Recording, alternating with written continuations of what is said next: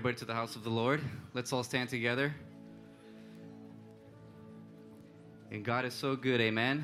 And He is worthy of all the honor and praise and glory. The first song says, și. I love the part that says, Ești vrednik să fii. And I pray that we remember this as we go into a time of worship, as we hear God's word, and as we just have fellowship with Him. Amen. Let's worship tonight.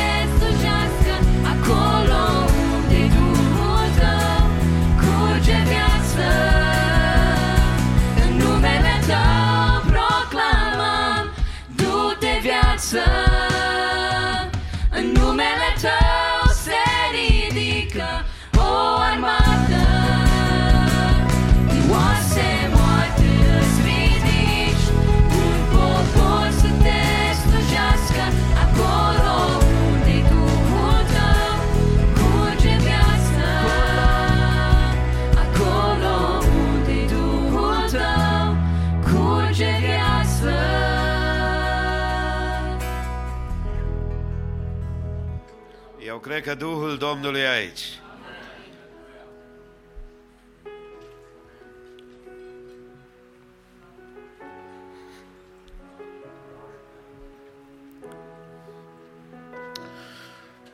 Mă gândeam la momentele acestea și Dumnezeu mi-a pus pe inima următoarea întrebare, poate pentru mine și poate pentru tine. Dacă Duhul Domnului ar fi aici, ai inima deschisă să-ți vorbească? Ferice de cei care pot să spună cu inima lor, vorbește, Doamne, că robul Tău ascultă. Haideți să ne plecăm inima înaintea Domnului,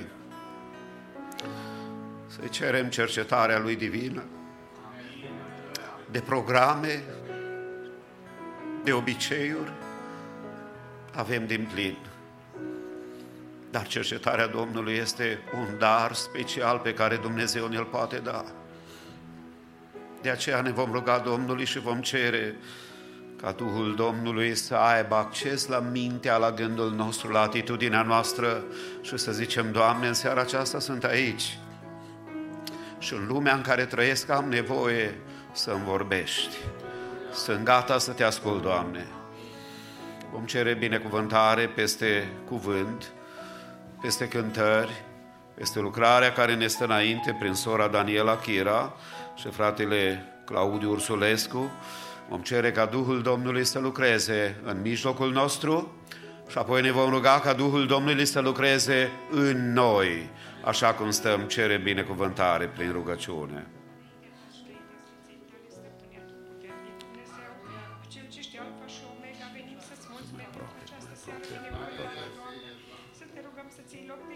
Yes. mare preot, să-ți conduci lucrarea, Doamne, Dumnezeu nostru, atotputernic Creator, Doamne. Vorbește inimii noastre, Doamne, și dă-ne un duh de ascultare și de împlinire, Doamne.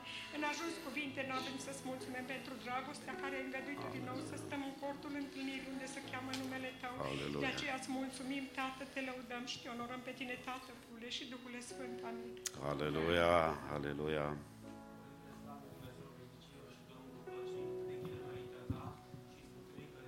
Seară, Doamne, îți revești bunătatea Ta și îndurarea Ta peste noi. Îți mulțumim, Doamne Dumnezeule, că te simțim în locul acesta, Doamne. Suntem încredințați, Doamne, că în această seară, Doamne, Tu asculti rugăciunile părinților, asculti rugăciunile soțiilor, Yes. asculti rugăciunile soților, Aleluia. asculti rugăciunile bunicilor, asculti rugăciunile mijlocitorilor, ale noastre unii pentru alții. Îți mulțumim că Duhul Tău este prezent aici, Yes. Doamne. Și te rugăm să lași cuvântul Tău să ne lucreze în Aleluia. inimile noastre. Te rog să lași dragostea Ta, Doamne, să fie peste noi, Doamne.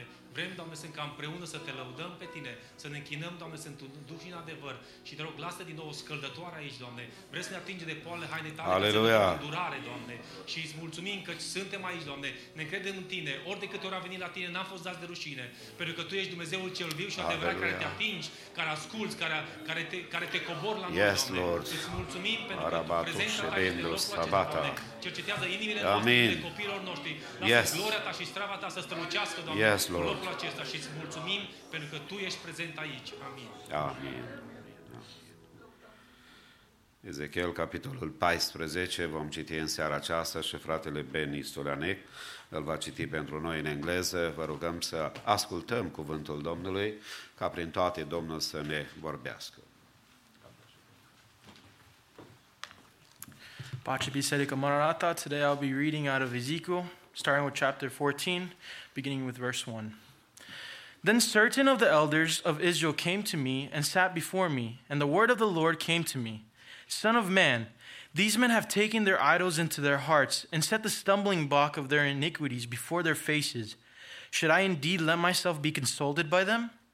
Therefore, speak to them and say to them, Thus says the Lord Anyone of the house of Israel who takes his idols into his heart and sets the stumbling block of his iniquity before his face, and yet comes to the prophet, I, the Lord, will answer him, as he comes with the multitude of his idols, that I may lay hold of the hearts of the house of Israel, who are all estranged from th- me through their idols. Therefore, say to the house of Israel, Thus says the Lord God Repent and turn away from your idols, and turn away your faces from all your abominations. For anyone of the, the house of Israel or of the strangers who sojourn in Israel, who separates himself from me, talking his, taking his idols into his heart, and putting the stumbling block of his iniquities before his face, and yet comes to a prophet to consult me through, through him, I, the Lord, will answer him myself. And I will set my face against that man. I will make him a sign and by word, and cut him off from the midst of my people. And you shall know that I am the Lord. And if the prophet is deceived and speaks a word, I, the Lord, have deceived that prophet. And I will stretch out my hand against him and will destroy him from the midst of my people Israel. And they shall bear their punishment. The punishment of the prophet and the punishment of the inquirer shall be alike. That the house of Israel may no more go astray from me, nor defile themselves any more with all their transgressions but that they may be my people and I may be their God, declares the Lord God. And the word of the Lord came to me, Son of man, when a land when a land sins against me by acting faithlessly, and I stretch out my hand against it and break its supply of bread and send, fa- uh, send famine upon it and cut off cut off from it man and beast, even these three men, Noah, Daniel, and Job, were in it they would deliver but their own lives by their righteousness, declares the Lord God. If I cause wild beasts to pass through the land, and they ravage it, and it may be desolate, so that no one may pass through because of the beasts, even if these three men were in it, as I live, declares the Lord God, they would deliver neither sons nor daughters. They alone would be delivered, but the land would be dis- desolate. Or if I bring a sword upon the land and say, let a sword pass through the land, and I cut off from it man and beast. Though these three men were in it, as I live, declares the Lord God, they would deliver neither sons nor daughters, but they alone would be delivered. Or if I send a pestilence into the land and pour out my wrath upon it with blood to cut off from it man and beast, even if Noah, Daniel, and Job were in it, as I live, declares the Lord God, they would deliver neither son nor daughter. They would deliver but their own lives by their righteousness. For thus says the Lord God How much more when I send upon Jerusalem my four disastrous acts of judgment sword, famine, wild beasts, and pestilence to cut off from it man and beast? But behold, some survivors will be left in it, sons and daughters who will be brought out. Behold, when they come out to you and you see their ways and their deeds, you will be con- consoled for the disaster that I have brought upon Jerusalem. For all that I have brought upon it, they will console you. You see their ways and their deeds, and you shall know that I have not done without cause all that I have done in it, declares the Lord God. Amen.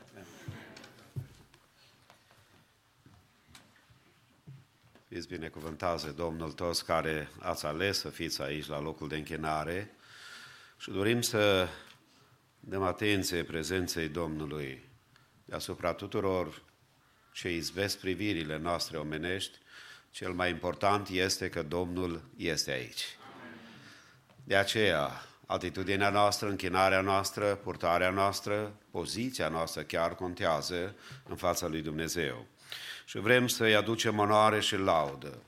Dincolo de ceea ce vede camera de filmat pentru frații care ne văd online, fie direct sau reluare, există un ochi care filmează și acela este ochiul lui Dumnezeu.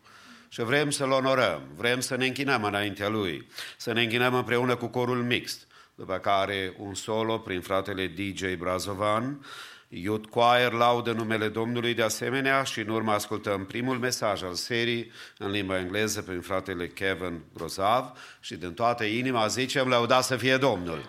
Haideți să ocupăm locurile și ne închinăm Domnul.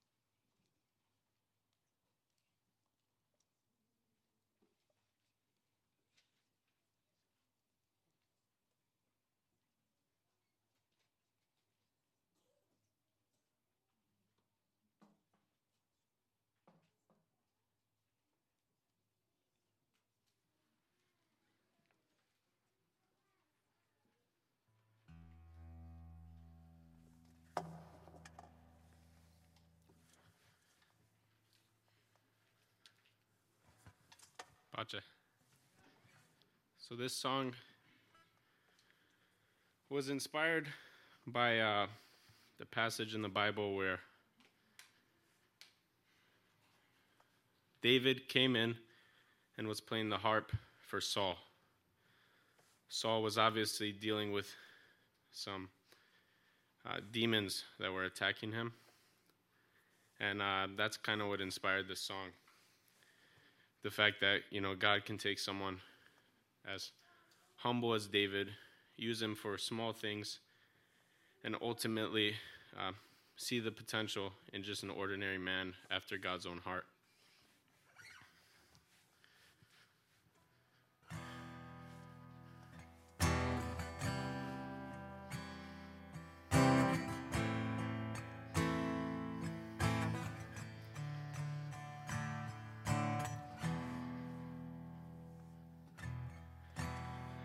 I'll play my harp for you tonight. If it turns loose the demons you fight, who knew the fingers of a shepherd boy could be anointed? I'll play my harp for you tonight. If it turns loose the demons you fight, who knew the fingers of a shepherd boy could be anointed?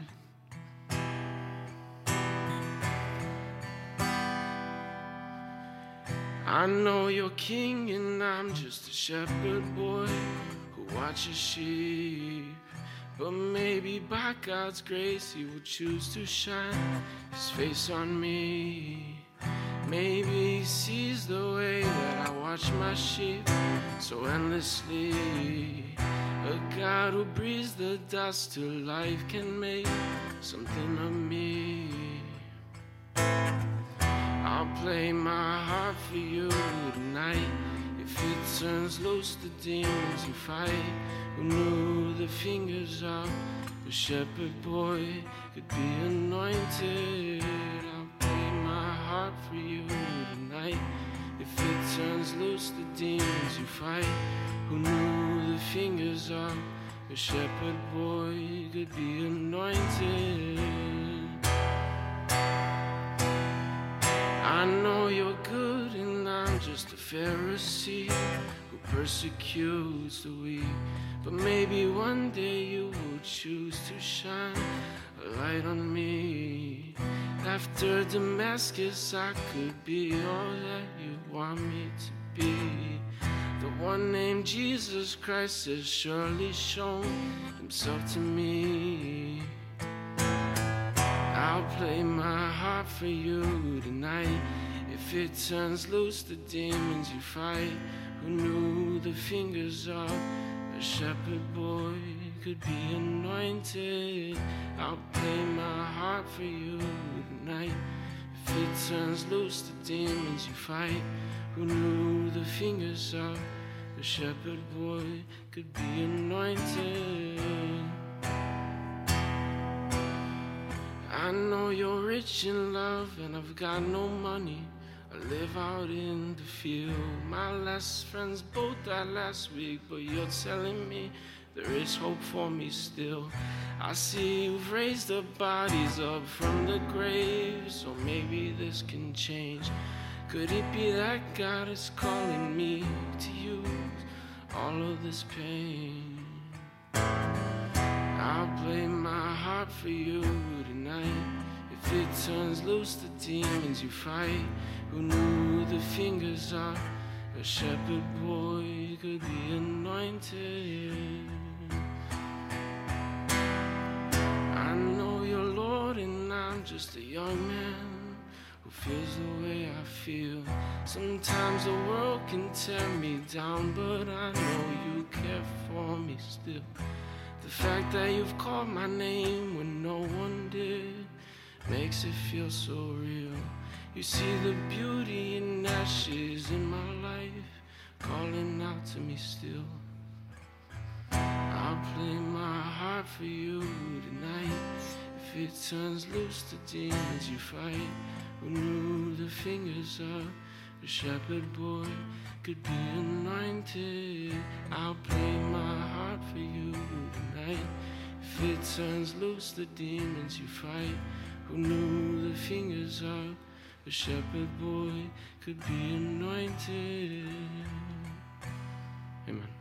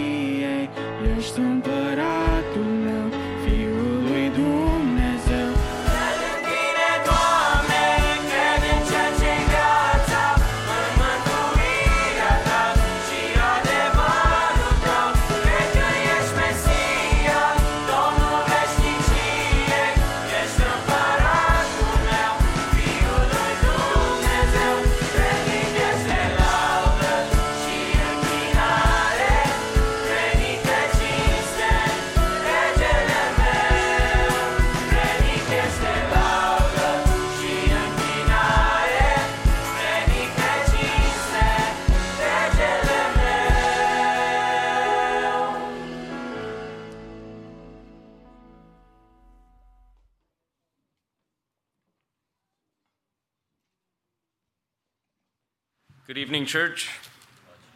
I trust that uh, you can hear me. I have faith, so praise God. Uh, Psalm 55, it says, Cast your burdens on the Lord. And I think that's a beautiful thing that we can share our heart with God. Uh, but actually, I think it's, it's a more beautiful thing that God chooses to share his heart with us. And today I want to go to a passage of scripture. It's a very critical moment. Jesus with the disciples, and Jesus is revealing to his disciples that one of them is going to betray him. And there's a picture here that I think if we read it, sometimes we overlook it. And I'm praying by the grace of God that God will draw this out. It's in John chapter 13, uh, starting at verse 21. After saying these things, Jesus was troubled in his spirit and testified. Truly, truly, I say to you, one of you will betray me. The disciples looked at one another, uncertain of whom he spoke. One of his disciples, whom Jesus loved, was reclining at table at Jesus' side. So Simon Peter mentioned to him to ask Jesus of whom he was speaking. So that disciple, leaning back against Jesus, said to him, Lord, who is it? Jesus answered, It is the one to whom I will give this morsel of bread when I have dipped it. So when he had dipped the morsel, he gave it to Judas, the son of Simon Iscariot. So there's a lot going on here.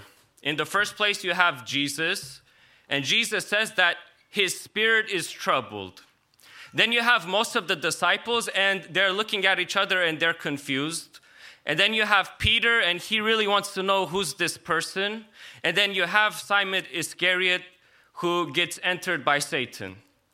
And in the middle of all of this, actually, you have one more picture. You have one more man. It's what the Bible says the disciple whom Jesus loved. And what was that disciple doing? I love the King James translation. It says that he was leaning on the bosom of Jesus. He was putting his head on the chest of Jesus. And today, if I could ask you, like almost to close your eyes and to imagine that you're in this place of intimacy and you're resting your head on the chest of Jesus and you're hearing to his heartbeat. And that's my question what does the heart of Jesus beats for? And I think in the first place, it's a beautiful thing that we worship a God who actually wants to share his heart with us.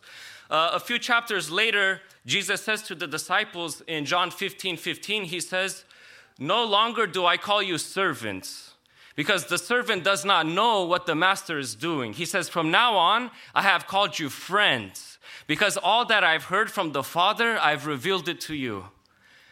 And isn't that beautiful that we want to we worship a God who reveals himself to us and God even calls us a friend. And it's like God God said this even about Moses that God spoke face to face with Moses as a man speaks to his friend. And the prophet Amos in Amos chapter 3, he says this awesome thing about God. He says, "The Lord God does nothing without revealing his secret to his servants, the prophets. It's like God doesn't even want to work until he imparts his heart to his servants, to his disciples.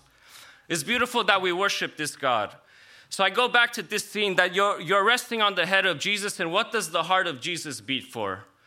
And I read this passage sometime last year, and I went into prayer before the Lord, and I asked the Lord this question. And I said to the Lord that I want my heart to beat for what your heart beats for.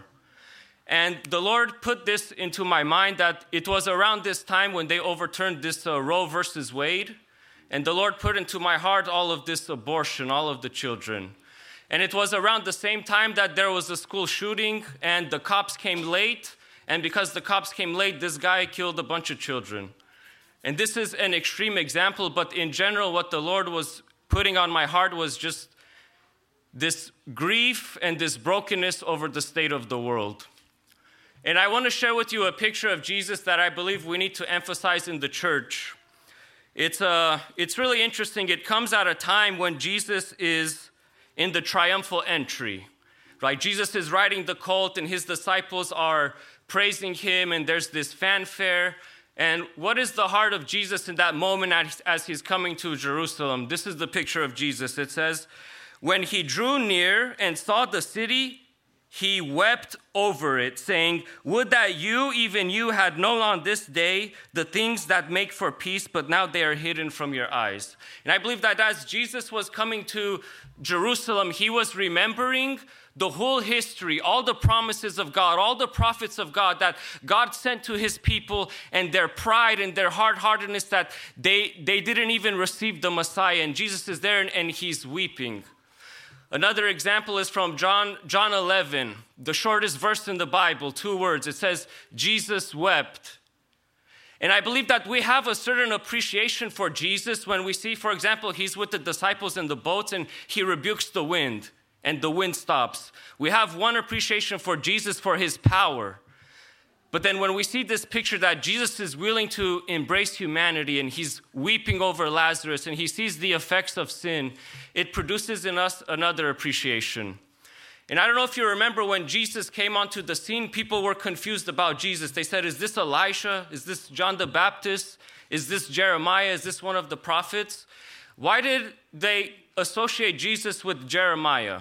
Why not Isaiah? Why not Ezekiel? Why not Daniel? I don't know if you know this, but Jeremiah, he had uh, like a nickname, and his nickname was the weeping prophet. And Jeremiah has a moment when he's ministering, and he says this statement.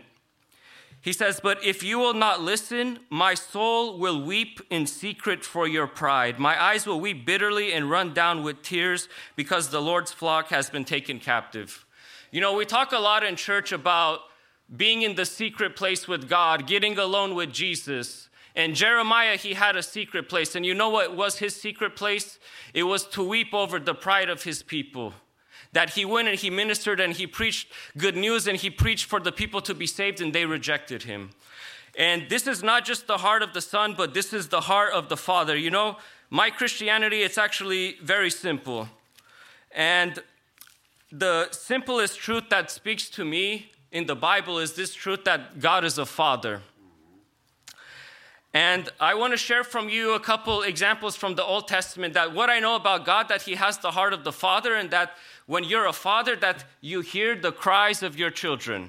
That those of you who are parents if your children go to the Sunday school and there's 50 kids in the Sunday school, when your child cries, you know that's the voice of my child because that's what it means to be a father. And I want to share with you, it was an example from Brother Rel who shared this this morning, and it's, it's the same example God put on my heart. There's Hagar. Remember Abraham, he had two wives. Sarah, that was the wife of the promise, came Isaac and all the promise. And then was Hagar, and she had Ishmael, and she was cast out, and she was given this. Uh, this uh, water, and the water ran out, and she finds herself in the middle of the wilderness. And this is what the scripture says When the water in the skin was gone, she put the child under one of the bushes. Then she went and sat down opposite him a good way off, about the distance of a bow shot, for she said, Let me not look on the death of the child. And as she sat opposite him, she lifted up her voice and wept. And God heard the voice of the boy. And the angel of God called Hagar from heaven and said to her, What troubles you, Hagar? Fear not, for God has heard the voice of the boy where he is. Up, lift up the boy and hold him fast with your hand, for I will make him into a great nation. Then God opened her eyes, and she saw a well of water, and she filled the skin with water and gave the boy drink. You see that God hears the cry of the boy. God is the father. Another example, Exodus. God is speaking to Moses from the burning bush. Then the Lord said, I have surely seen the affliction of my people who are in Egypt, and have heard their cry because of their taskmasters, and I know their suffering. And then God, God sends Moses. Another example I'll paraphrase is Hannah. You guys remember Hannah? That she was, um, she had a husband, and that husband had another wife, and that wife had children. And she used to provoke Hannah because she was barren. And Hannah, the Bible says that she went into the temple of the Lord and she wept bitterly. And the Lord heard her cries, and the Lord saw her tears, and the Lord answered her prayer. Uh, this is the heart of God, that God is a father, and these, these tears, they, they move the Lord. I like what David said. He was crying out to the Lord, and he made this request of the Lord. He said, Take my tears and put them in your bottle. It's like if I could use this analogy that God has like a bottle or a cup, and that cup is filled with the tears and with the affliction of the people. And there comes a point that this bottle gets filled and it gets filled, and then finally it reaches a place of culmination. And I believe that's where the Bible comes in with John 3:16. That God takes this bottle and he pours it out onto the world by sending Jesus Christ into the world. You see, that Hagar cried out, and what did God do? He sent an angel and he sent water. And the people of Israel cried out, and he sent Moses. And Hannah cried out, and he sent Samuel to be born. But the testimony of Scripture is not just these individuals, but that God hears the whole world. God hears the whole world, and God so loved the world that he sent not an angel, not a prophet, but he sent his only begotten Son. And that's the heart of God. That's what it said in Isaiah 61. It was a prophecy about Jesus, and it put words into the mouth of Jesus. And Jesus said that he was sent to bind up the brokenhearted. And then Jesus makes this amazing prayer in the Garden of Gethsemane, and he's praying to the Father, and he says, Father, as you have sent me into the world, so I am sending them into the world. And that's where we find ourselves today. I believe it's the same exact situation. Just like God sent Moses because of the cries of the people, that today we're commissioned by Jesus Christ and we're sent into the world for the same reason that God has the heart of a father. And I truly believe that this generation that we, we live in today, that this is a generation that's crying out.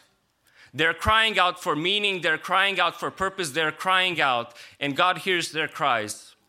You know, I was in the Starbucks um, sometime last week, and I saw a girl, beautiful, healthy girl studying homework, and she was in the Starbucks dressed as a dinosaur. And she had around her neck this collar with these metal spikes that were huge. And when I saw this the first time, I, initially I felt offended in my soul. And I was like, what, what possessed you to come into the public with the spikes on your neck? But then as I was walking to the car, I started to get a brokenness and I started to realize that the reason this person is dressing this way is because this person is actually crying out. The Bible says that Jesus looked on the crowd and he was moved with compassion because he saw that the people were afflicted and helpless like sheep without a shepherd. And even me, like I go online, I go on social media, and I see people close to me, and I see the things that they post, and it's a borderline satanic, the things they post.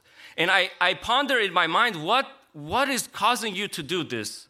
And I believe it's the cry in the people's heart that they're crying out. And when the people of Israel were crying out, God sent Moses. And when the people are crying out today, God is sending you. I want to share with you a testimony that I heard from um, Pastor Vlad, Pastor Vlad Stepchuk. Um, it was something that really touched my heart. And I believe that there's a certain humility here in this kind of brokenness because let's face it, a lot of times we, we feel this like, wow, I'm so gifted. I'm called by God. I'm sent by God. And, and this calling and this gift, it becomes about us. But actually, it's not about you, it's about the cries of the people. And this pastor was sharing that he had a neighbor who was kind of a little bit older, and that neighbor would come and talk to him. And they would make like a small talk. And that neighbor actually wanted to talk about Jesus. But every time that he came, this pastor was in a rush. This pastor was in a hurry.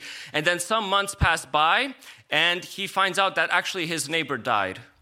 And then the real estate agent comes and invites him into the house of his neighbor and kind of wants to show him around the house. And he's busy, he's washing the car, he doesn't want to go, but he decides to just go. And as they're in the house, uh, he sees this part uh, the carpet that's cut out. And he says to the real estate agent, well, that's an interesting design. I wonder what he was doing there. And the, the real estate agent looks at him. She says, I don't think you understand how he died. He said, That place in the carpet where it's cut out, that's where he shot himself. And that man, he heard this and he went into prayer alone with the Lord. And he said that the Lord spoke to him and he said that that neighbor has been crying out day and night. And that and he and God was prompting Vlad, prompting him to share the gospel, but he was always too busy. And God said to him that I wasn't putting that on your heart because I wanted to make you a great evangelist. I've been busy answering his cry, but God said I couldn't answer his cry because you didn't answer the call.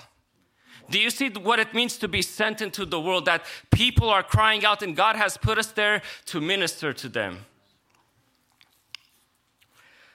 It's this brokenness that we need. And I love seeing even the transformation that it made in the life of John. This John who was resting his head on Jesus. There was a time early on when Jesus went with the disciples and they went to preach, and the people didn't receive the gospel. And then John said to Jesus, Can we just ask fire from heaven and then they can just be burned? And then Jesus rebuked him. And that's how John started. But then you look in the later life of John how it ended, and you read the epistle of First John and you see how tender it is, how warm it is. He's talking about forgiveness and that God is the Father, and he's writing these commandments like, my son, my daughter, my children. He's writing from, the, you see, he spent time with Jesus, and it produced in him a brokenness, it produced in him the heart of a father. And he went from being this preacher who just wants to set fire to people to the same person who wrote the John 3:16. And what I want to share is that it's not just the brokenness. I want to share one more thing about John. It's from the book of Acts. You see, um, there's a lot of preachers that I like, like uh, Leonard Ravenhill, David Wilkerson, and uh, we preach a lot of sermons, right? Like uh, being alone with the Lord, um, uh, being in the secret place with God. But my question and my challenge is what, what does that produce in our life? See, for John, it produced something even more than just the brokenness. It produced in him the boldness. This is what it says in the Acts chapter 4. It says, uh, speaking of the Pharisees, now when they saw the boldness of Peter and John and perceived that they were uneducated common men, they were astonished and they recognized that they had been with Jesus. What's the sign that we spend time alone with God? I believe it's not just a brokenness, but it's a boldness. It's a willingness to go out into the world and to proclaim Christ. And I kind of want to share this like, um, you know, I'm, I'm new to the church and um, maybe you know I have like an outsider perspective, but one of the, one of the things that really struck me about Maranatha Church is our our devotion to prayer, a big devotion to prayer, and, and honestly, I commend you for that. But I also want to give um, an exhortation and a warning along these lines. You know, if I could use this analogy about prayer, like sometimes I feel like a, it's like a fence or it's like a boundary, and we go up to that fence, but we don't cross we don't cross that fence. And what I have in mind is, is like many times we will pat ourselves on the back because we read the Bible, and we'll pat ourselves on the back because we prayed, and we'll pat ourselves on the back because we fasted. But you see, there's a problem with, with all of this. If your Christian life, this is the full extent of your Christian life. Because where do you read the Bible? You read the Bible in your bedroom. Where do you pray? You pray in your closet. And where do you fast? You fast in secret so that nobody sees you. And I believe maybe that's the problem with our Christianity today that our Christianity is stuck inside of the closet. Because I look at the LGBT and they went into our schools and they went into our businesses, they went into our corporations, they went into our government, and they set the world on fire with the wickedness. And I look today on the church and it's like we're stuck in the closet. I want to share with you like uh, two testimonies that happened to me this week. One is um, I have a neighbor who is a good neighbor. He's a faithful neighbor. One time that our house was on fire and we were out of town, and that man, he called the firefighters, and our house did not get burned because of this neighbor. And uh, 10 years ago, when I got baptized, I invited him to my baptism and I tried to tell him about Christ. And he's kind of not, not too into it. And over the last 10 years, I would always see my neighbor and I would kind of pray for him and I would make these small comments, God bless you. And I always had a good thing in my heart for my neighbor. But over the years, I kind of stopped uh, reaching out, and that was it. I just prayed. And around the same time that I heard this testimony about Vlad with his neighbor, I found out that our neighbor got really sick. And he's in the hospital, and you see like how much weight he lost. And we went there with my brother um, and visited him in the hospital. And um, you know, it's, it's hard to see somebody like when, when they lose all that weight and everything. And we went there and we, we shared about memories and we shared about Christ, and I was able to share about the thief on the cross. But uh, as we were talking, I saw like this smile on my neighbor's face because he he was really into sports, and we were talking about sports and this kind of thing. And it's like this weird juxtaposition where he has a joy in his spirit, but his body is in is in the hospital. You know what I mean? And uh, as I was reflecting on all of these things, like the Lord started to reveal something to me because I saw how joyful my neighbor was just that we visited. And uh, as the Lord began to reveal this to me, I began to feel honestly kind of stupid. Because what the Lord revealed to me, He said, You see this neighbor? This neighbor actually enjoys your company. This neighbor actually appreciates when you visit him. This neighbor actually likes to go out and to do things. And if you would have taken time out of your weekends, if you would have taken times out of your busyness to go and visit that neighbor and to spend time with him and to go to a King's game and to go hiking and to do this, then you would not have to wait for your neighbor to be on the hospital to share the gospel with him. You see, this is the problem when we don't come out of the closet because I would see my neighbor and it was like I would have this fear that man, I, I kind of talked to him about Jesus and he kind of rejected it. And I had this fear, I didn't come out of the closet. I had another testimony this week, which is on the positive side. You know, Pastor was reading, uh, reading today that verse from Matthew about all who come to me, all who are weary and heavy laden, and I will give you rest. And I go to the gym uh, pretty frequently at the Planet Fitness, and I many times go uh, the late, late at night, and it's uh, people working the night shift. And there was one guy there, he works, he works the night shift. And every time I see him, man, it's like he just looked tired and just looked exhausted. And every time I would see him, I would like like kind of pray for him, or I was even thinking like, man, let me like buy a gift card for him or something. But it happened this week that instead of him working behind the counter, he was actually lifting the weights. And I had an opportunity to speak with him, and we started opening up and. Um, he started sharing to me about his life that he comes from a Christian family, but he's not Christian and, and he's struggling with all this stuff. And he was so joyful. He shared with me that I went, I went five weeks without drinking alcohol. And he was so joyful. And I'm there and I'm trying to encourage him. And at the end of this conversation, um, he like uh, lost his headphones. He lost his headphones. And I thought that's kind of interesting. So what I did the next day, I went and I, I bought him a headphones from the Apple store. And I also bought him a Bible. And I went to him and I gave him the headphones and I gave him the Bible. And he started reading it. And as, as I'm walking out the gym, he kind of pulls me and he's talking to me and he's sharing from his heart about um, how God, you know, God has been trying to speak to him. And I could see on his face that he has this kind of um, this kind of a brokenness and this kind of a longing to be reconciled to God. And that's what I'm saying that people have this cry in their heart, but unless we take that extra step, because we can pray for people, but we have to go and we have to have also this boldness to share the gospel. And uh, that's what the Lord put on my heart. Um, I truly believe like the heart of God beats for people. And I wanted to close with this because, you know, like we have so many people in our lives, so many, I have so many just cousins, man, like so many cousins, so many friends, so many people. And it's like, you can't minister to everybody equally. But it's like we can at least ask the Lord and we can go in prayer to the Lord and we can say, God, who's the person who's crying out? Who's the person with that cry in their heart? Who's that person that I should minister? And it's like what I told you that God reveals his secrets. And God will reveal to us who's the person that we need to minister, and God will open the door.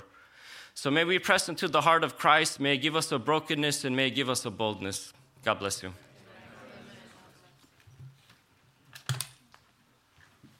Lăudați să fie Domnul!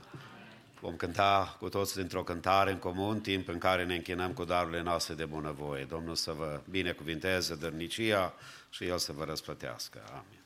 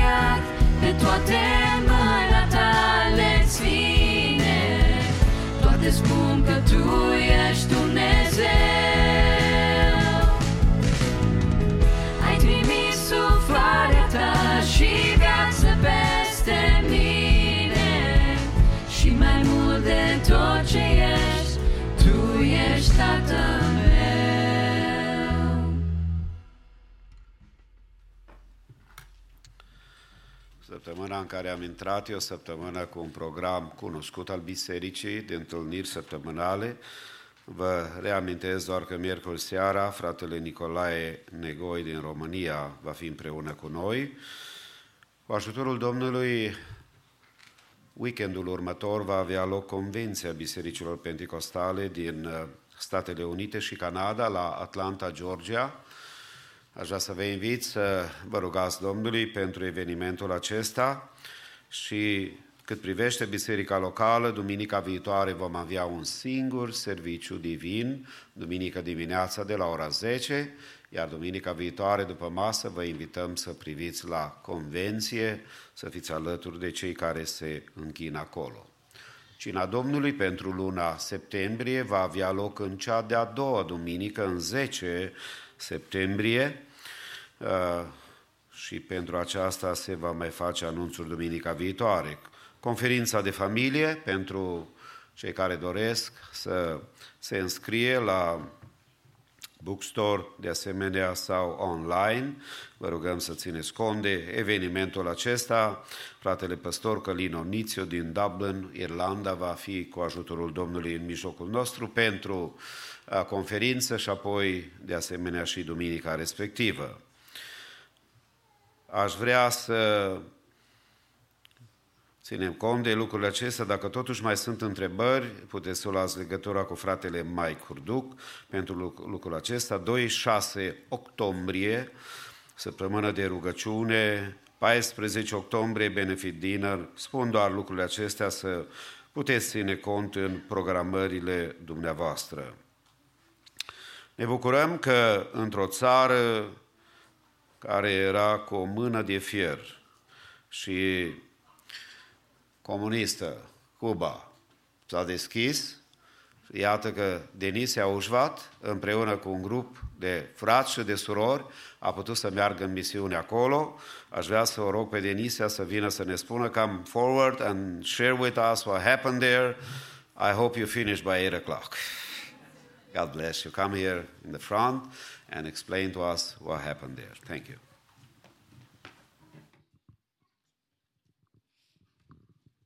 Hello, church.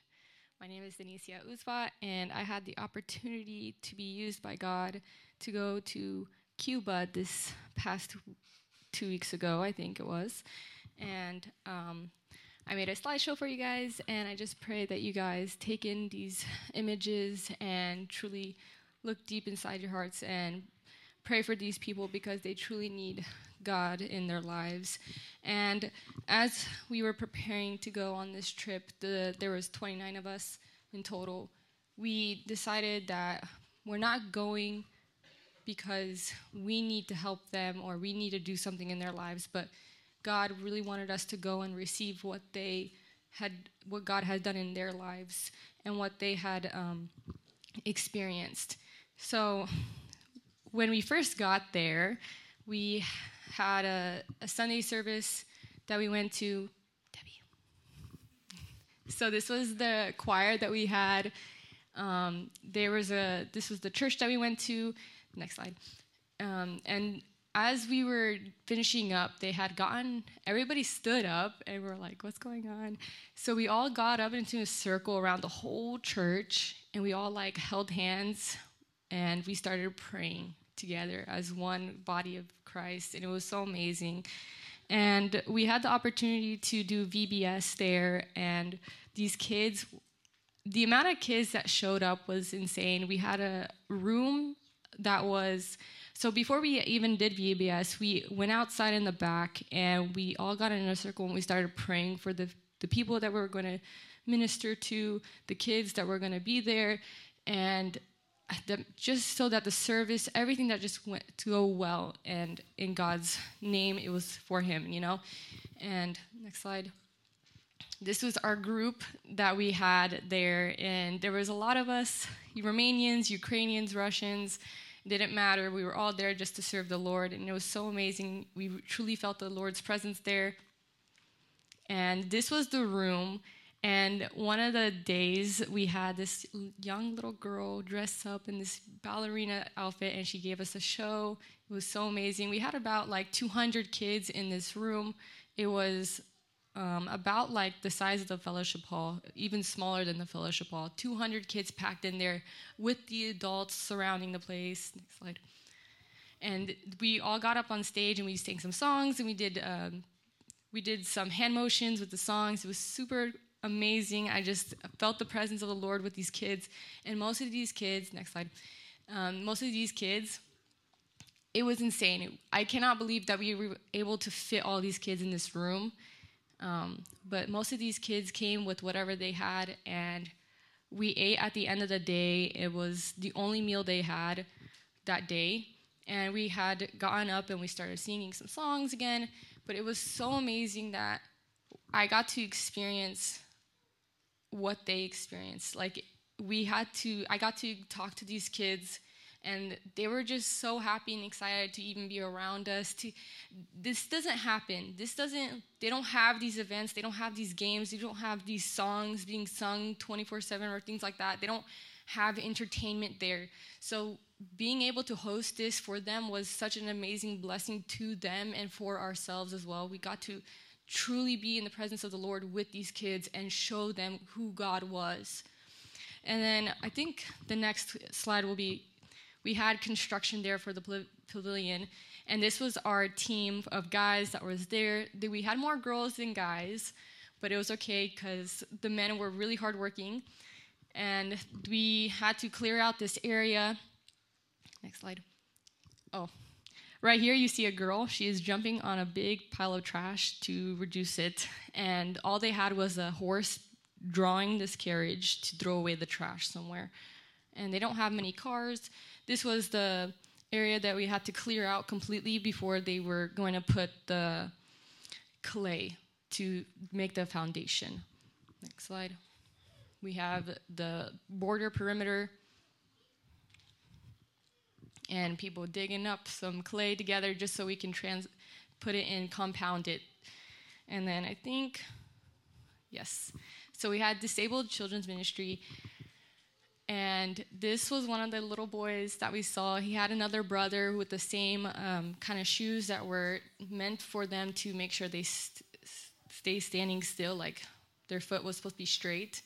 And it was so amazing because we got to experience all these like people. Not all of them were children, but they all thought like children. So we got to do some songs with them and worship with them. Next slide. We had this room. It was super, super tiny, but we all packed in there. We were going to play some games with them. We played uh, like Heads Up, Seven Up. It was so, so amazing just to be there and just like see, see them. And oh my gosh, it was so amazing, guys. I can't, I can't even put it into words. Next slide. um, so this was another house since some of them weren't able to come because they didn't have transportation the money to even go or they just physically couldn't we also went out to their houses and went there and ministered to them as well it was amazing this group went to this house we went to other houses as well i think the next slide will show you oh yes elders ministry okay so not only did we do disabled ministry but we also did elders ministry because a lot of them are old and cannot work for themselves anymore. They don't have financial aid provided by the government necessarily, so we provided food for them and we uh, next slide. We also gave them uh, food, but we also had next slide. I think we had. I didn't put the picture, but we had some amazing people in there. That one of the men there was actually. Um, what is it called? He would do the choir. He would help perform choirs with the the people, and he was he actually performed a show for us. And it was super amazing just to be there and hear his testimony of how God was working in their lives. Next slide. So, actually, some of the children were um, not children, uh, elderly, also children as well. They couldn't walk, so we had to wheel them away into the small rooms, and everything was uneven, so you had to like pick them up, and I had experience with that, so I was fine with it, you know. But so next we did street evangelism. We did this like almost every day of the week. We went out to people's houses, and truly, we only. This was something that when we went there, the pastor had told us. He said this is something that they never got to do because during COVID they shut down everything. You weren't allowed to go anywhere. And so when we were the first group to come here, we were like, we want to evangelize. And they're like, let's do it. so we did. And this was a true blessing for them because we actually got in, gone to the streets and just into these random neighborhoods and we just walked. And wherever the Lord told us to stop, we stopped. We even were able to hand out some Spanish Bibles to give to them. Next slide. And this was actually one of our drivers that had, we went in these little carriages with the horses. We were, as we were coming back from the ministry, uh, from evangelizing, we were like, guys, let's talk to him. so we started to talk to him, and and he broke down. He was like, my my son's mom. The way he said it, son's mom. I think they're div- divorced or something like that. But he said, my son's mom is in the hospital and her mom is also in the hospital and she he's like i have a son i just need like even though i'm not with this woman i still pray for her and i like you know he was heartbroken and we were praying for him and we were like you know what you want to know more about the bible instantly after we stopped talking to him and we were like going to go on our in our vans I turn around and I see him opening up the Bible, and then another man comes up and he's like, Stop talking to me. I'm reading the Bible. And I was like, Wow, that's so amazing. He truly opened it up for the first time and started reading it like this was the Word of God in his hand, and he was intrigued. And I was like, I see, I have, I think like three of these, and I, I, it pains me to say this, but I don't read it like I need to. And this guy, he just opened it up and he was so eager to read it. And I took this picture and I was so odd. Like, it just blew my mind. And God really just opened up my heart more and more during this trip. Next slide. Um, we went to these people's houses. A lot of our group split up, so we don't have that many pictures because we wanted to be private during those times. But we had a church that we bought there for them it wasn't a church, it was more of a house that we had to buy because churches have to be registered there. So this house is going to be converted into a church. And while we were there, we got to see the outside. There was a little garden. Next slide. We also were able to take a group picture there with everybody, and we had some pastors there as well. And we, while we were there, we decided that we were going to worship and pray, and just bless this house that was going to be used for the Lord. And it was just so amazing because you just felt the presence of God there everywhere. Next slide. Here's us praying. Next slide. So, this we had, while we were there, we really wanted to put time into spending time with God, not just serving Him, but also having our own private time with Him, with our group. So, we had prayer night. But even when we were doing this, God decided to use us, and we had people from the streets stop by and just start joining us he we they would just come and we had our translators there we were like okay you're going to sit right next to the door so that if people come you can translate it for them. You know it was super amazing. Next slide. These were some of the women that actually hosted us that decided to, like they wanted to take part in our service. We had some translators. We to, we even had some people in the back. There they were on the streets they were passing by walking their dog and they were like i want to listen in. And so we had our translator melissa she's like okay i'm going to translate for all of you guys. And as we're preaching she's translating for them. It was so amazing just to see. Next slide. And i had to include at least one picture guys. There's me before our service. Okay next slide. And then another one. Next slide. And this was um, i think it was like 12 o'clock at night. We decided to stay up and just just fellowship with each other, you know, just have fun while we were in the midst of God's presence there.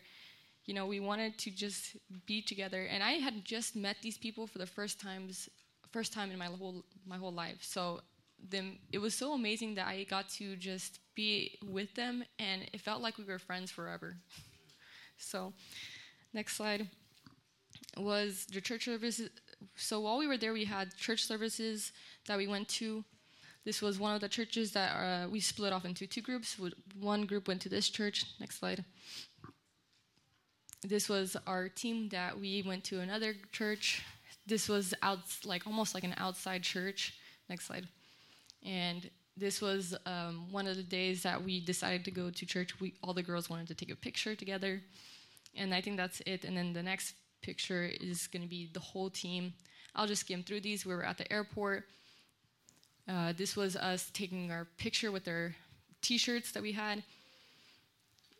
Just get it, get the photographer in there, and then this is the video. Before we start the video, I just wanted to say that going on this trip, I had a lot of actual doubt in my mind as I was there, and one verse stood out to me like truly that God had been putting on my heart, and this verse is from Joshua 9 1 9. Have I not commanded you? Be strong and courageous. Do not be frightened, and do not be dismayed, for the Lord your God, for for the Lord your God is with you wherever you go. And I truly felt the Lord Lord there. Every day we were there, we were praying, we were preaching his name, the boldness that I had accumulated there, like I felt like I was a track star going everywhere to each house. I'm like, come on, we gotta preach more.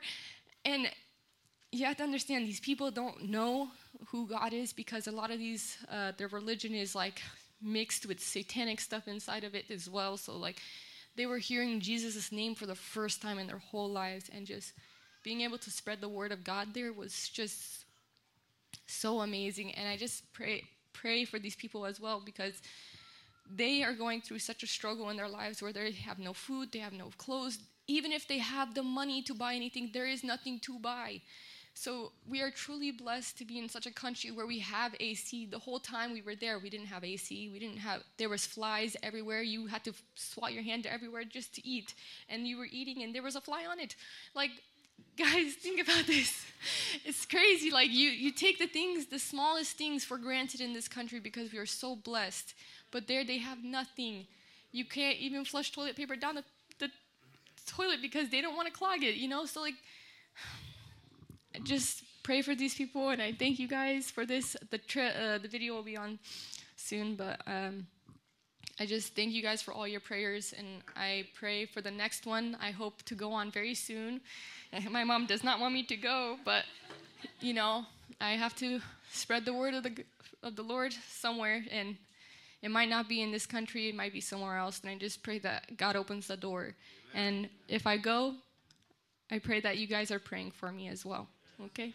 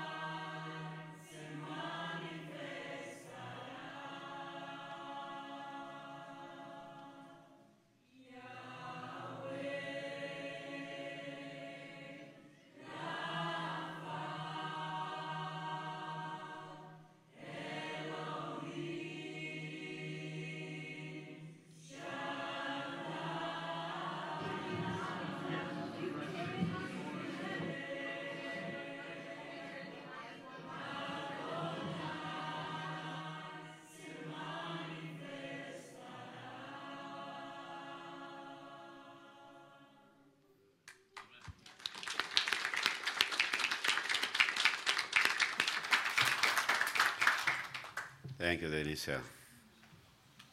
You're a good preacher. I gave you five minutes, and uh, yeah, she's doing good.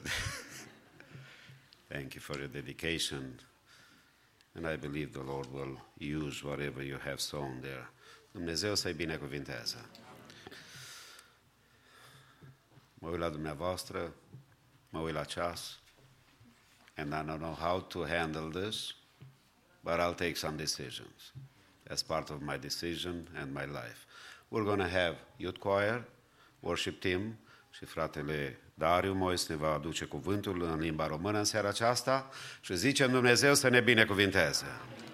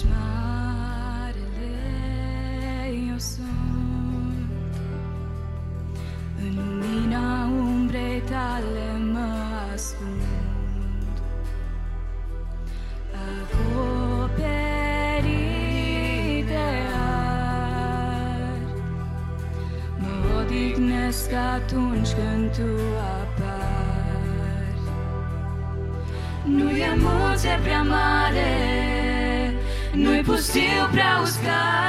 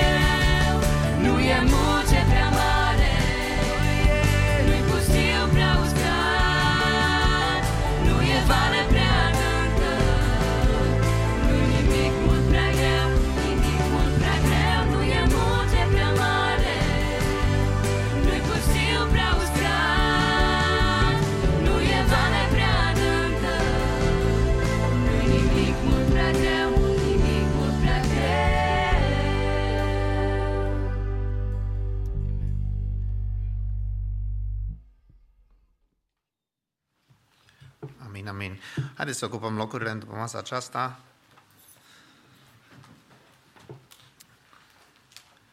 Dacă aveți Bibliile, puteți să le deschideți la Romani, capitolul 9. Um, voi citi de acolo mai târziu. Um, și să știți că sunt multe lanțuri, am cântat și Youth Choir a cântat și uh, la început uh, sunt uh, lanțuri cu care, cu care oamenii sunt legați. Și poate uh, noi când ne gândim la lanțuri, ne gândim la păcate, dar să știți că m-am gândit că sunt și altele, cum ar fi uh, idei pe care le avem, pe care cel rău ne le pune în minte și în după masa aceasta vom discuta despre un subiect anume uh, care poate să fie un lanț pentru niște oameni, uh, poate chiar creștini și cred că este foarte relevant, uh, mai ales în zilele noastre, uh, acest subiect este predestinarea. Um, vom analiza acest pasaj de Roman 9, dar înainte aș vrea să vorbesc despre uh, relevanța acestui subiect. În trecut, probabil că subiectul acesta nu a fost așa de relevant, deoarece oamenii, o viața era grea, oamenii erau ocupați și nu aveau timp să stea să gândească așa mult, la nicio așa intens, uh, la acest subiect. Și ce exact vrea să spună Dumnezeu referitor la aceasta. Uh, dar între timp, cum știm bine și prin Daniel, cunoștința oamenilor a crescut, cunoștința la nivel uh, social, dar și la nivel uh, crești, uh, a bisericii și uh, oamenii au început să raționalizeze mai mult, uh, să, uh, și această raționalizare s-a extins și în cercurile bisericii până acolo unde începem și încercăm să raționalizăm pe Dumnezeu. Și am să vorbesc despre acest subiect um, și am să definez ceea ce vreau să spun este raționalizarea lui Dumnezeu, uh, deci nu a lui personală, dar ceea ce noi facem când noi încercăm să raționalizăm pe Dumnezeu, noi de fapt uh, încer- încercăm să înțelegem în mod sistematic modul și metodele prin care sau după care Dumnezeu lucrează. Și cred că e natura umană să facă acest lucru, cum am spus, mai ales atunci când, cum spun alții, suntem odihniți și nu avem de lucru. Uh, și cred că una dintre cele mai mari probleme uh, referitor la predestinație se naște din cauza acestui, această, acestui uh, pasiune, să zicem, sau de a, raț- a raț- raționaliza pe Dumnezeu. O să spun cuvântul ăsta mai mult, dar nu e un cuvânt ușor. Uh, noi, ca și creștini, care citim Biblia și știm uh, mai ales Noul Testament, ar trebui să știm corect și să fim limpezi la minte, să avem uh, bine stabilit uh, că Dumnezeul pe care noi îl slujim uh, nu poate fi raționalizat de mintea păcătoasă, deoarece el nu se manifestă după modul în care noi relaționalizăm lucrurile. Deci problema nu e cu Dumnezeu, ci problema e cu noi. Noi avem un șablon după care raționalizăm lucrurile și încercăm să-L punem pe Dumnezeu acolo și Uh, din fericire, Dumnezeu nu intră într-un șablon oarecare. Uh, mintea noastră, cauză, uh, mintea noastră afectată de păcat nu poate să conceapă planul lui Dumnezeu de la început până la sfârșit. Știm lucrul acesta, vedem în Eclesiastul acest lucru, dar vom discuta despre mintea omului care este transformat mai încolo. și ca exemplu, vă aduceți bine aminte de întâmplarea cu orbul din naștere, când ucenicii au trecut pe lângă un orb și, și l-au întrebat pe Iisus cine a păcătuit el sau părinții lui. Bineînțeles că răspunsul lui Iisus a fost șocant pentru ei, deoarece nu a intrat în șablonul pe care ei l-au făcut. A spus, nu a păcătuit nici el, nici părinții lui, ci s-a născut așa ca să se arate în el lucrările lui Dumnezeu. Și care ar fi antonimul raționalizării lui Dumnezeu, eu cred că antonimul raționalizării lui Dumnezeu este cunoașterea de Dumnezeu. Și am să vă spun de ce. Vedeți, în Biblie tânărul bogat vine la Isus și îi spune, bunule învățător, ce să fac să moștenesc viața veșnică? Și dacă stai și citești, te gândești, și ce răspuns eu mai da și Isus? Putea să-i spună Isus, oh, uh, ai împlinit poruncile, dar nu așa a început. Iisus mi-a spus, uh, de ce mă numești bun? Nu mai, nu, nimeni nu e bun decât unul, Dumne, decât unul, adică nume, Dumnezeu. Oare de ce l-a întrebat Iisus această întrebare pe tânărul bogat? Pentru că tânărul acesta vroia să moștenească împărăția lui Dumnezeu fără să-L cunoască pe Dumnezeu care era în fața lui. Uh, deci noi, și aici e un exemplu practic, ceea ce facem noi, încercăm să raționalizăm pe Dumnezeu, să vedem exact cum ajungem noi în Împărăția lui Dumnezeu, fără să-L cunoaștem. Vrem să cunoaștem modul prin care Dumnezeu lucrează și metoda, dar nu vrem să cunoaștem motivul și inima lui Dumnezeu despre care chiar Kevin a vorbit. Uh, și cum putem noi să-L cunoaștem pe Dumnezeu în afară, faptului, în afară de a citi Biblia, a ne uita la Isus, care este exemplul, și la modul în care El a lucrat cu oamenii. De aceea e așa de important să, să, ne, să revenim la citirea Bibliei, să revenim la citirea Bibliei, la lucrurile care poate ni se par, dar noi le cunoaștem lucrurile astea. Dar adevărul e că dacă le-am cunoaște, le-am și practicat, poate. Dar trebuie să ne reamintim. Uh, Filip îi cere lui Isus la un moment dat să-i arate pe tatăl. Spune, arată-ne-l pe tatăl. Și Isus îl mustră și îi spune, Filip, de cât timp, de atât timp am umblat cu tine și tot nu mă cunoști. Cine l-a văzut pe mine, l-a văzut pe Tatăl. De multe ori noi vrem să înțelegem pe Dumnezeu și uh, nu nu ne dăm seama că El e chiar acolo în fața noastră, în Biblie, mo- prin Isus Hristos. Deci până acum n-am vorbit de predestinație, am pus doar un, pot să spun așa, un covor pe care putem să stăm, să vorbim despre acest uh, subiect, uh, pentru că e un subiect care, mai ales după ce citim pasajul din Romani, uh, poate chiar mulți uh, folosesc acest pasaj pentru a uh, se pentru a-L acuza pe Dumnezeu, vom vedea, uh, de acest, uh, eu îl numesc lanț, pe care, uh, mental, pe care, în care sunt oamenii aceștia prinși. Și poate vă gândiți, "Bă, subiectul ăsta nu are relevanță pentru mine, dar nu să știe când o să întâlnești un om care are chiar această uh, struggle, o problemă, dificultate, dificulta, uh, dificultate. Și e bine să avem un răspuns. Cuvântul lui Dumnezeu e cuvânt care dă răspuns la orice întrebare, dacă ne uităm atent. Și vom începe cu Romani, capitolul 9, primele 5 versete, e doar pentru context. Puteți să ascultați, pentru că Biblia spune că credința vine în urma citirii. Așa, noi. spune. În urma ascultării și ascultarea cuvântului lui Dumnezeu. Și aici spune în Roman, capitolul 1, o să citesc în noua traducere, Uh, poate vă mai provoc să gândiți un pic diferit decât în uh, Cornilescu, dar e ok, pentru că tot e cuvântul lui Dumnezeu. Și Pavel începe aici la Roman 9 și spune, spun adevărul în Hristos, nu mint. Conștiința mea mărturisește pentru mine prin Duhul Sfânt că am o mare întristare și o durere continuă în inimă, căci aș vrea mai degrabă să fiu eu însumi anatema, despărțit de Hristos, de dragul fraților mei, al rudelor mele după trup, care sunt izraeliți. Ale lor sunt înfierea, gloria, legămintele, darea legii, închinarea de la templu și promisiunile. Ai lor sunt patriarhii și din ei a venit după trup Hristos, care este deasupra tuturor Dumnezeu, binecuvântat în veci. Amin. Pentru context, primele cinci versete, Pavel uh, încearcă să-i trezească la uh, realitate pe evrei care erau în Roma, cărora le scrie, care credeau că ei sunt predestinați să fie copiii lui Dumnezeu, deoarece erau descendenții lui Avram. Ei până și astăzi, majoritatea crede acest lucru. Și uh, vom vedea în următoarele capitole, uh, versete, adică cum uh, adresează Pavel această problemă. Uh, de fapt, trebuie să fim foarte atenți și să ținem în minte acest lucru. Asta e uh, uh, pretextul prin care Pavel începe. Că, de fapt, nimeni nu-i predestinat. Ok?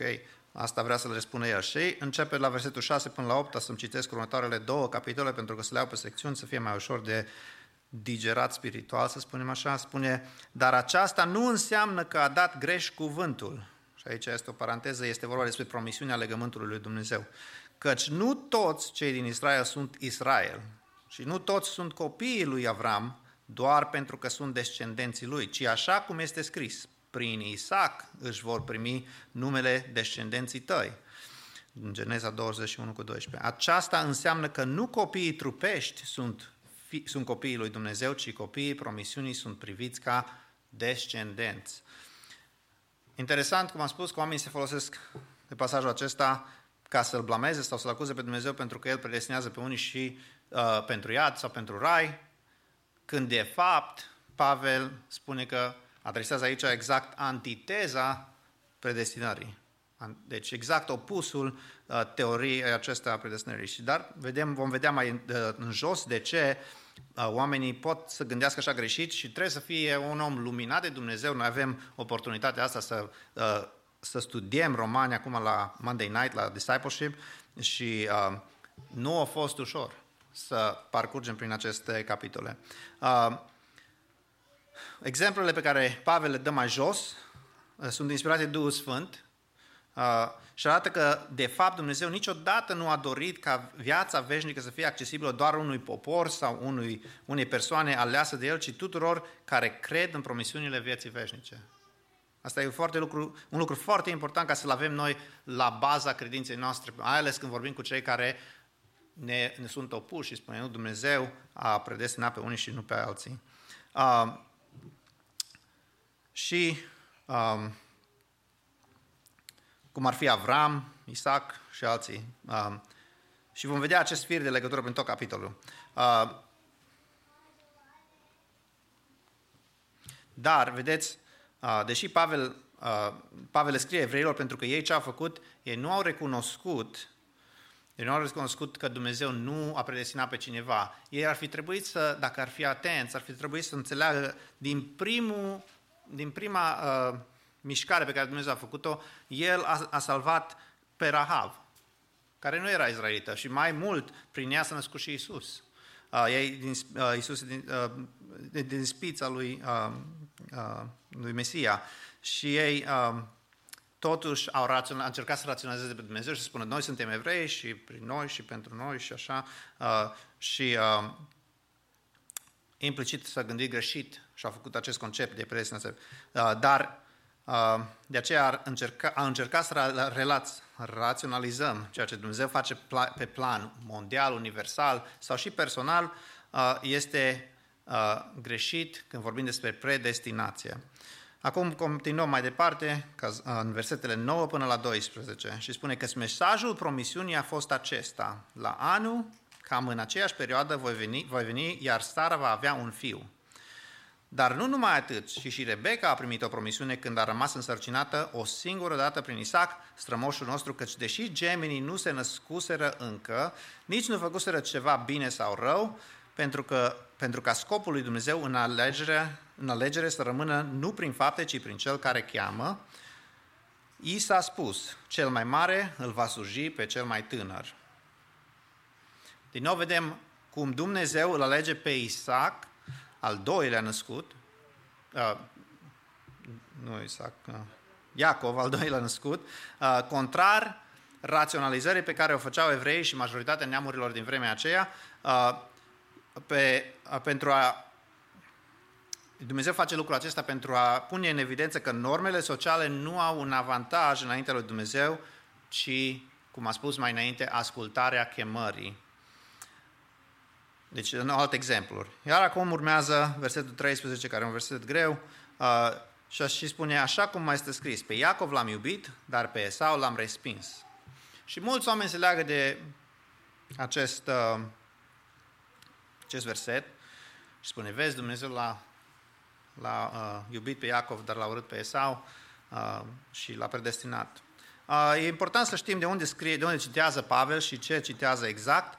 Pavel îl citează pe Dumnezeu aici, când Dumnezeu vorbește prin Maleahi, în Maleahi 1, și le aduce aminte israeliților că El îi iubește. Și le spune și le dă ca exemplu ceea ce a făcut lui Iacov și ceea ce a făcut lui Esau, ca urmare, nu dinainte, ci ca urmare a faptului că Esau uh, nu l-a cinstit pe Dumnezeu. Uh, și el a respins. Dar, ceea ce e important iarăși din pasajul acesta este că Dumnezeu evident l-a ales pe Isaac pentru că a știut că Esau va fi responsabil sau nepăsător față de chemarea pe care avea ca întâi născut. Deci, trebuie să înțelegem lucrurile acestea practic. Dumnezeu cunoaște ceea ce noi vom face și faptul că El ne-a ales este pe faptul că El a cunoscut dinainte. Asta e în Romani 8 cu 29. Și atunci vom, va spune cineva, vezi, Dumnezeu nu e drept. De fapt, și Pavel ridică această întrebare ipotetică și spune uh, în versetul 14, uh, prin urmare, ce vom spune? Nu cumva este nedreptatea din partea lui Dumnezeu? Păi dacă, dacă cineva spune, asta e, asta e o întrebare logică, ceea ce întreabă cineva, să gândești. Cineva va spune, păi Dumnezeu a știut că Esau își va vinde dreptul de întâi născut și ca urmare își va pierde binecuvântarea. De ce nu a intervenit? De ce n-a intervenit Dumnezeu? Sau hai să... Uh, sau să nu, de ce nu l-a avertizat? Să-i spună dinainte. Alții din ziua de astăzi nu se leagă de Esau și de asta, că se leagă de ei și spune, ei, dacă Dumnezeu știe că eu mă duc în ea, de ce nu mă avertizează? De ce nu îmi spune? De ce, uh, de ce nu uh, face ceva ca să nu ajung acolo? Argumentul sună bine, la ureche, dar uh, sunt niște contraargumente pe care o să vi le aduc, uh, care sper să ne deschidă ochii să înțelegem că Dumnezeu, chiar dacă ne-ar avertiza, tot acolo am ajunge. Uh, prin urmare, și uh, predestinarea nu are nici un, uh, nicio fundație. Am să vă aduc argumente din Biblie, unde oameni, fiind avertizați, tot au ales greșit. În primul rând, Esau e primul exemplu. Oare o trebuit Dumnezeu să-i aducă aminte lui Esau ce înseamnă să își, să-și lepe de dreptul de întâi născut? Dacă, hai să vă întreb o întrebare retorică, oare trebuie Dumnezeu să spună că dacă faci trișezi pe cineva sau faci o prostie la lucru, o să te dea afară, poate? Nu ai nevoie de Dumnezeu pentru asta, ai nevoie de minte în cap. Deci, ca să spună cineva că Dumnezeu e vinovat pentru ceva ce e rațional pentru noi deja, asta oricine s-ar râde, exact cum am râs acum, păi e normal. Și, major, și sunt oameni care chiar asta fac. Pe dacă Dumnezeu mi-ar spune, pe dar nu ți-o spus. Deci, ăsta e un argument care e o cunoaștere implicită. Nu are nicio N-are niciun, n-are niciun argument, numai, nu, vorbim să nu, să nu stăm. De, nu. Al doilea argument, dacă Dumnezeu îți spune, uh, Iisus le spune ucenicilor că trebuie să meargă la Ierusalim și că trebuie să, și va fi prins și că va muri, la care Petru sare el în sus, că e Petru, bineînțeles, o să vin cu tine până la moarte. Și Iisus îi răspunde, înainte să cânte cocoșul, de trei ori o să te lepezi de mine. Acum vă întreb eu. El o știu, Iisus fiind Dumnezeu a știut. Oare Iisus l-a predestinat pe Petru să se lepede de el?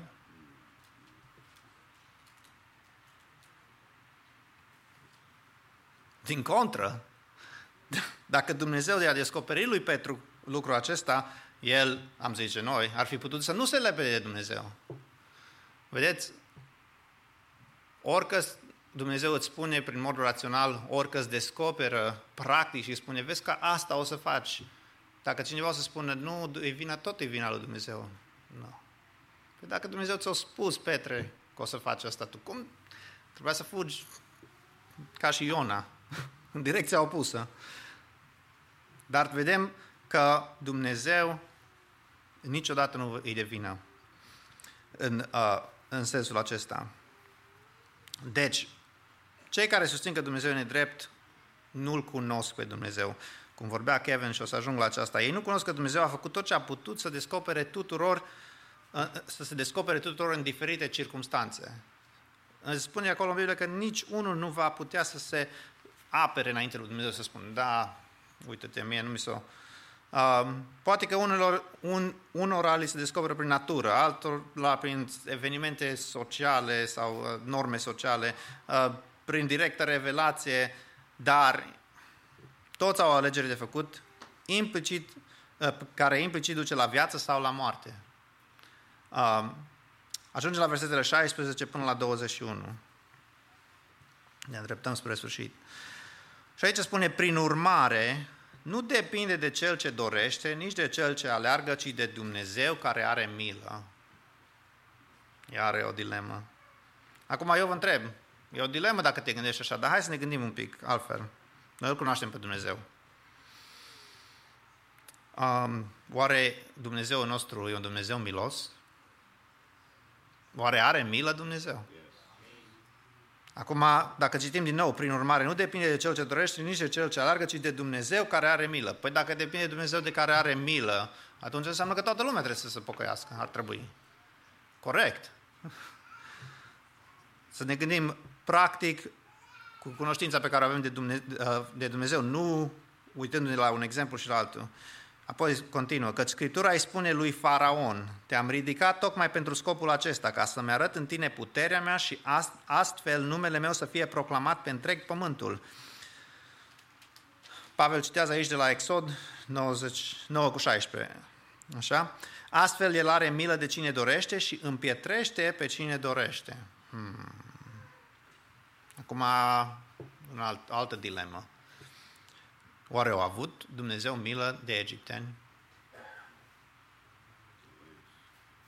Poate să spuneți, păi nu, că au trimis 10 urgii de le-au distrus toată țara.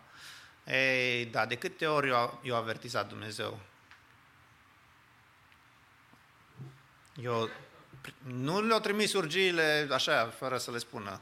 Dintr-o dată s-a trezit cu broaște și cu bube și cu apă în sânge și cu toate astea. Aproape de fiecare dată, cred că de 8 din 10 ori, Dumnezeu a zis lui Moise, Moise, scoală-te și du-te. Scoală-te și du-te la faraon. Iar mi se pare că de două ori nu i-a spus, dar poate că și, de, și atunci i-a spus, numai nu a fost scris. Uh, apoi, vă mai întreb o dată, când i-a împetrit Dumnezeu inima lui Faraon? Prima dată? A doua oară? A cincea oară? A șasea oară?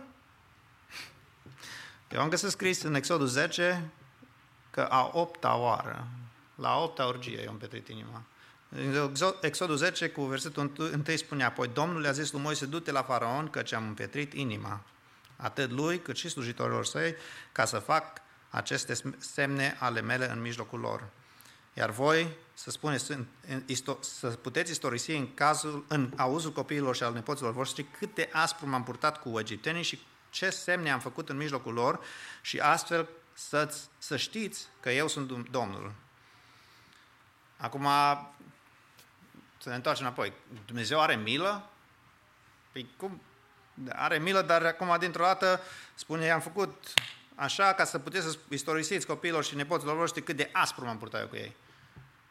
Ei, um, Dumnezeu are milă. Până la un loc. Până la un loc. Uh, mi-a plăcut, am mai spus asta, dar mi-a plăcut uh, uh, un, o realizare pe care a făcut-o un pastor și a spus, știți că omul în Metusala, care a trăit cel mai mult, 969 de ani, numele lui înseamnă când moare, vine. Nu știau ce, dar în anul în care Metusala a murit, a venit potopul. Dar cineva spunea, ca să înțelegi cât de mare mila și îndurarea Dumnezeu, l-a lăsat pe omul ăla să trăiască cât de mult, cel mai mult, 969 de ani. Pentru că Dumnezeu să-și arate cât de mare și de nel, aproape nelimitată îi mila lui. Dar la un moment dat, păcatul strigă mai tare decât dreptatea lui Dumnezeu și spune, trebuie să faci ceva. Uh, cum spunea Kevin, Dumnezeu pune în, în stica lui aceste lacrimi și le strânge și știm că acolo în, Revela- în Apocalipsa sunt uh, sfinții care stau la altar și lacrimile lor și strigătul lor, dar nu uitați că Dumnezeu are și o, un pahar al mâniei Lui, pe care Iisus l-a băut. Da? Vă aduceți aminte că Iisus spune, îndepărtează de la mine paharul acesta, paharul mâniei lui Dumnezeu. Și mai sunt vreo șapte pahare care o să se torne la sfârșit. Uh, deci, la un moment dat, mila lui Dumnezeu întâlnește și dreptatea lui Dumnezeu. Eu nu cred că dacă faraon se oprea, Dumnezeu continua cu urgiile.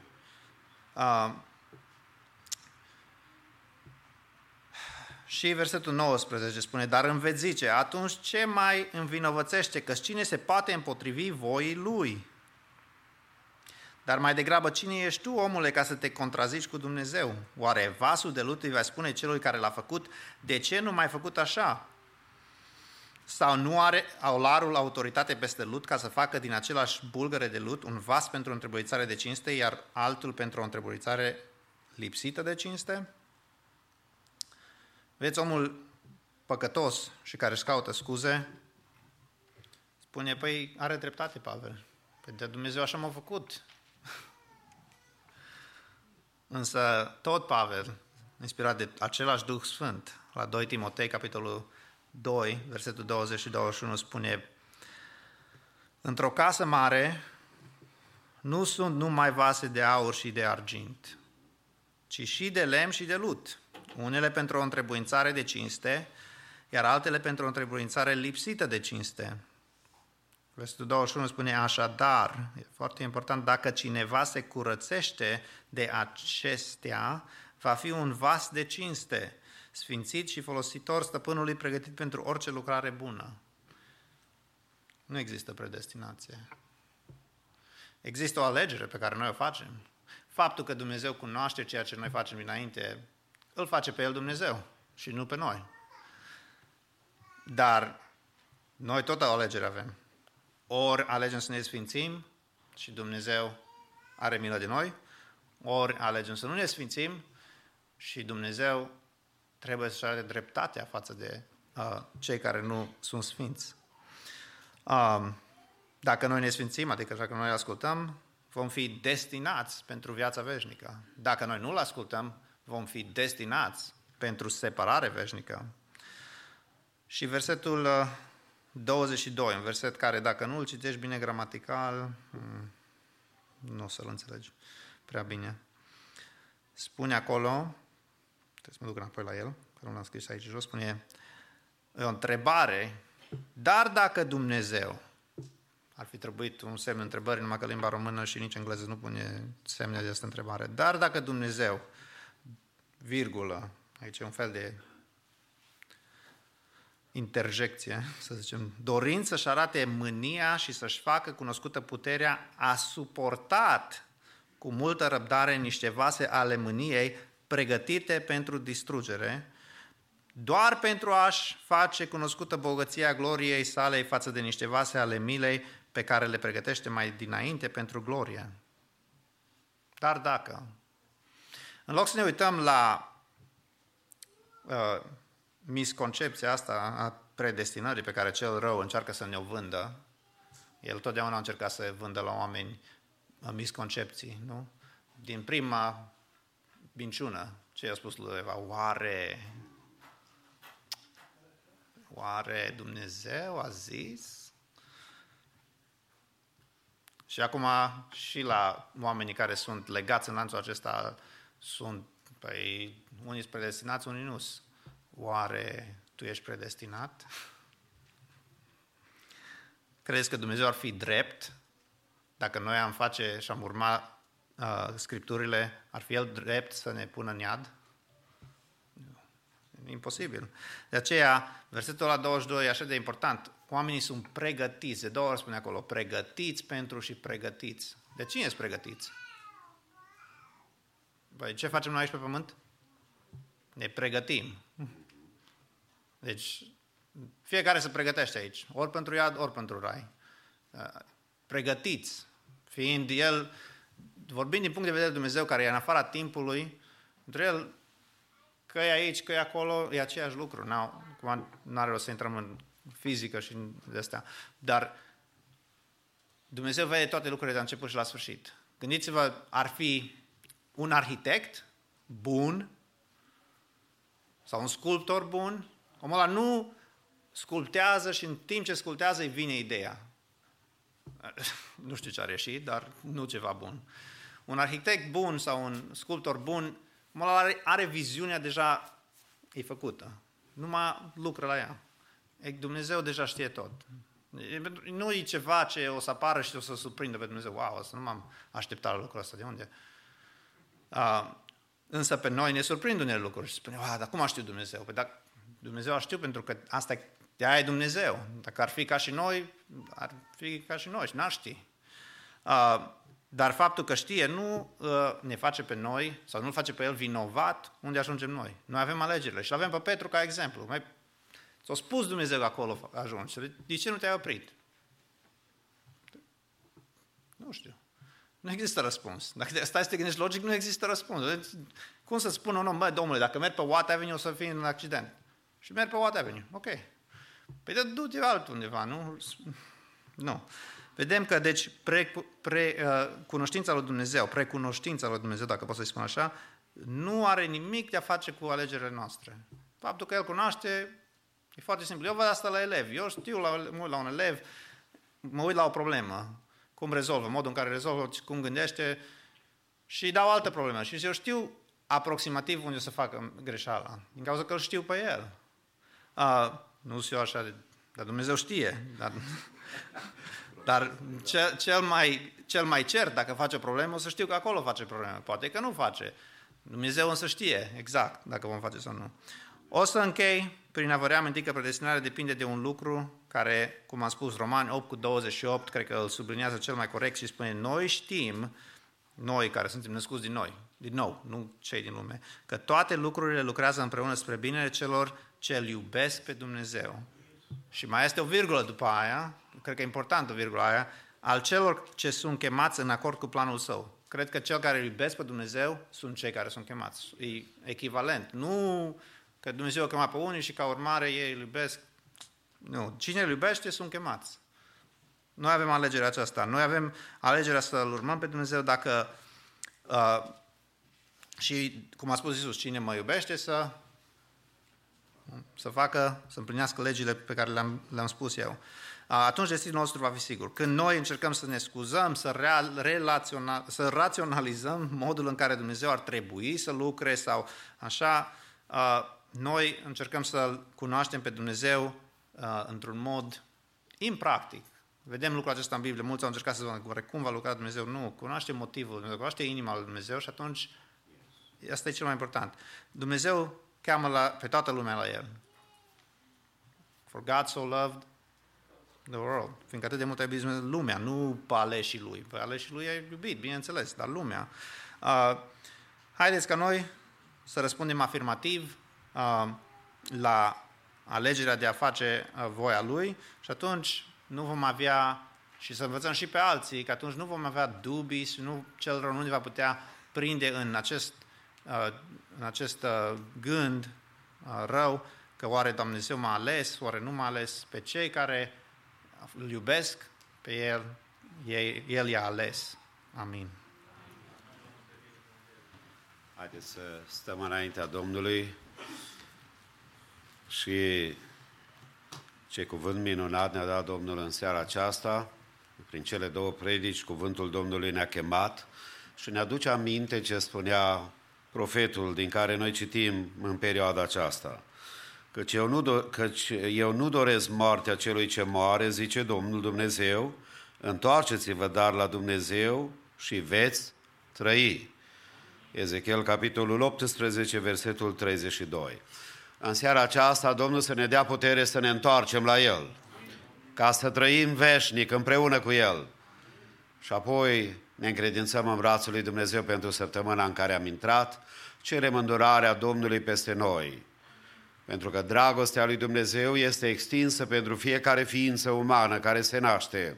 Dumnezeu îl iubește în mod personal pe fiecare, pe tine, pe mine, pe cei dragi ai noștri, chiar și pe dușmanii noștri, Dumnezeu îi iubește tot la fel, pentru că ei sunt creați nu după chipul tău și al meu, ei sunt creați după chipul lui Dumnezeu. De aceea, Dumnezeului care ne iubește să fie toată lauda, toată gloria și toată cinstea.